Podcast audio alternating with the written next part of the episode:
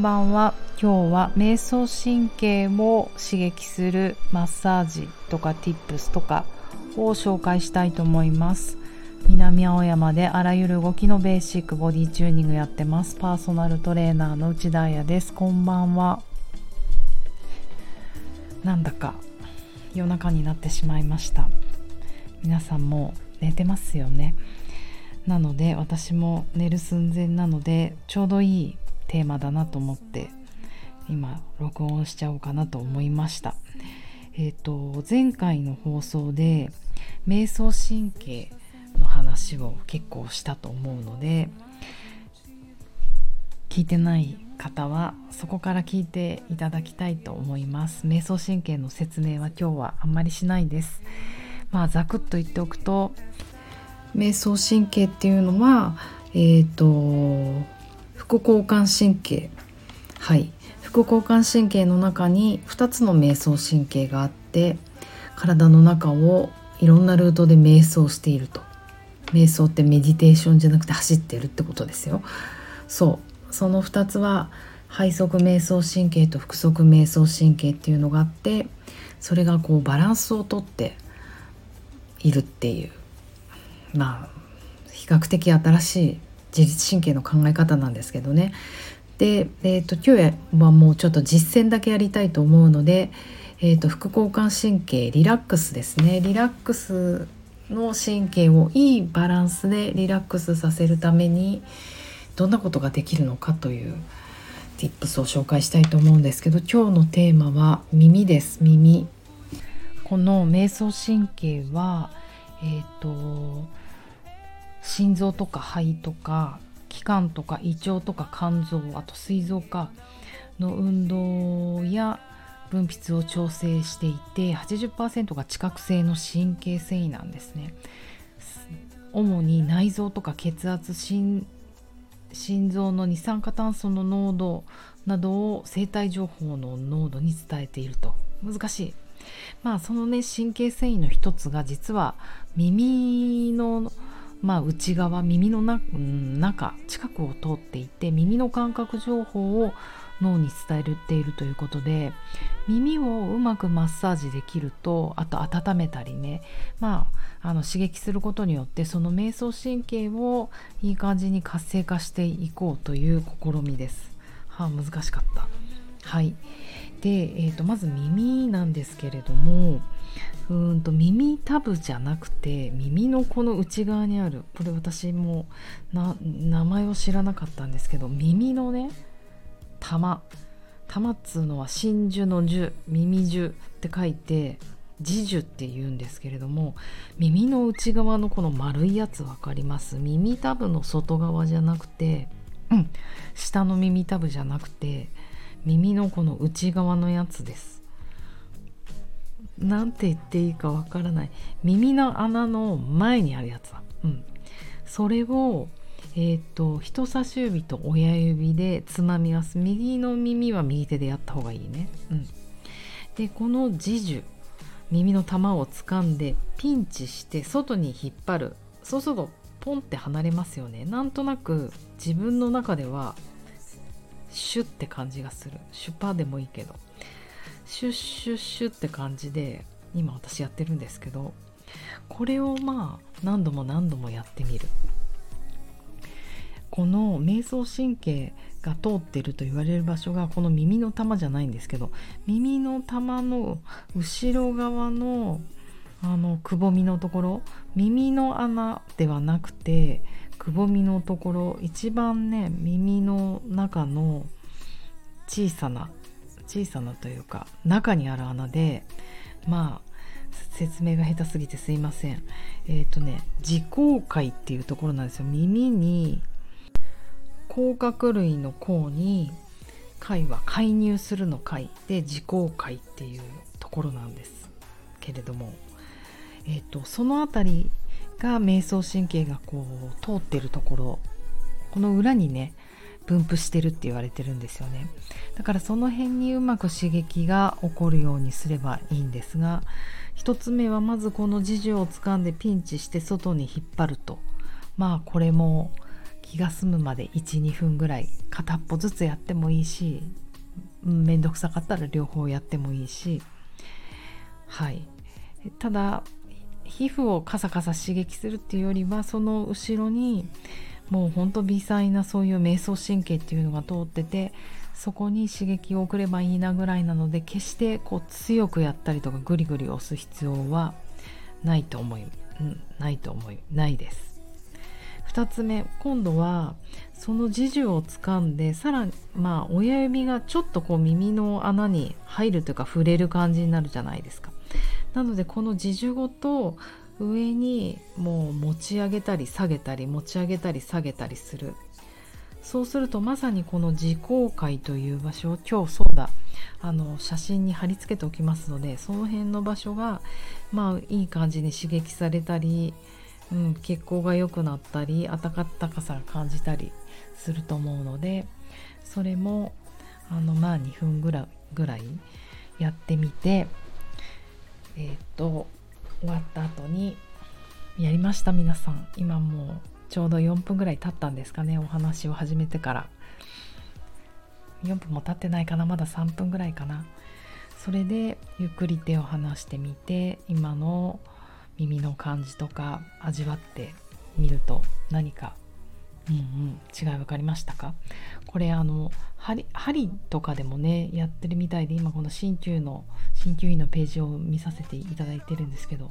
この自公会の瞑想神経領域に電気刺激を与えたりとか針治療ではしてるみたいです。うんうん、えっ、ー、と電気刺激を与えるとその刺激が脳に伝わってさらに脳の神経ネットワークを介してさまざまな部位中脳とか視床とか視床下部扁桃体海馬前頭前皮質小脳など、まあ、全部脳だね。の神経活動や血流に影響をするということを確かめられていると。これがだから自律神経の調整を目的にしているんですね。で終わった後に頭がすっきりしたとか目がはっきり見えるとか言われる方も結構いられると。まあでもなんとなく私は私の感想としてはこうどちらかっていうと覚醒っていうよりはなんかリラックスしたっていう感じですかね。まあ自分でやる自分の手の刺激程度のマッサージっていうのもありますけれどもうんなんか暖かくなってポカポカするぐらいの感じの方がいいかなと思います。でも敏感な人はねこの瞑想神経って脳だけじゃなくって横隔膜から上だけじゃなくて、えーと、腸とか内臓にまであの伝わっているのでお腹のね調子とかも変わってくるかもしれません。まあ寝る前にやるといいかな。でも実はもう一個すごいおすすめのものがあってあのこれは松清とかで売ってる、えーと、やつなんですけれどもナイトミン耳ほぐタイムという耳を温めるものですね。あの目を温める目を温かくするものを売ってるところと同じ小林製薬から出てると思う思うんですけれども。そうこのナイトに寝つきが寝つきづらい夜に耳からリラックスナイトミー耳ほぐタイムっていうのを去年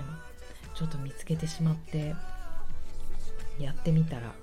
本当にまさにこの自公界のところにスパッてはまるんですよ。初めこれ初めて買った時は耳の穴を温めるもの本当の耳の穴このちょっと耳垢が溜まっちゃう耳の穴と思ってたんですけどそうじゃなくて外側なんだへえって思ってたけど、まあ、今いろいろ調べてみて思うとそっか瞑想神経の分布ってままさにその辺りだからいいんだと思ってさらに効く気がしてきました。本当にこれあの程よくあったかくなってしかも20分ぐらい暖かくなるのでもうこれをやってしかも目も温めたりすると目の裏にはあの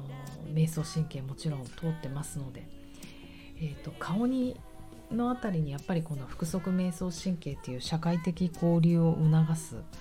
あの哺乳類にあるもう大切な瞑想神経があのあるので目も耳も温めて寝るとすごいスペシャルなトリートメントになるんじゃないかなって思ったりします。そうあともう一個面白いなと思ったのはなんか今日すごいそういう耳鼻科の人のあのね、うん、耳のことちょっと調べてたのでホームページをいっぱい見てしまったらお医者さんが言ってたんですけれどもこう耳掃除をね考えるっていうページがあってやるとしてもまあせいぜい月に一度ぐらいでいいと思うとこの方言っていて。というのはもともと耳にはこう自浄作用自分でこうクリーンにする作用が備わっていて耳垢を自然に耳の外に配置するように働いているので耳の、うん、自然にポロッと出てくるのがことが多いと。だからあえて耳掃除などしないという考え方は実は一番正しいのではないかなと、まあ、このお医者さんは個人的に思うと。だって他の哺乳類がまず耳掃除なんてしないよねと言っていて。なるほどなと思います。日々の診察で日本人は耳掃除好きなんじゃないかなって感じる時があるみたい。でその患者さんの中で耳掃除をすると必ずね咳が出るっていう人がいて。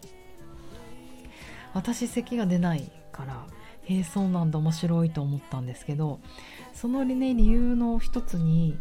あのこの耳のお医者さんは瞑想神経のがあるからって言っていてでまさに瞑想神経の次回詞さっきのところですね。にえっ、と耳掃除で触っちゃうのでこの際にこの神経に刺激が及び及ぶことがあると内臓への反射が起こって咳が出るかことがあるんですって。だからこの今日の時事をこう上にしたり下にしたりするマッサージするともしかしたら皆さんも咳が出るかもしれない。面白いですね。あのー、まあこっからは私のストーリーなんですけど私もなんかね一つそういう動きがあってえっ、ー、とヨガでいううんとショルダースタンド。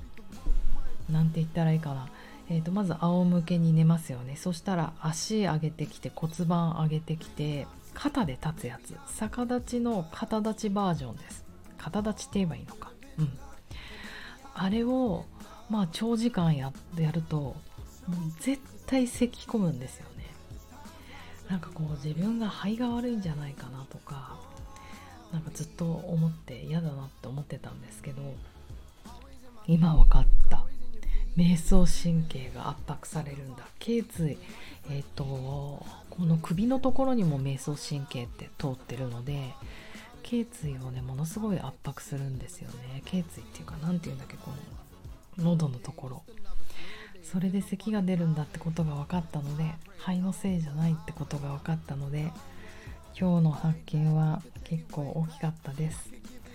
ということで皆さんも、えーと、時間がある時にこの耳マッサージ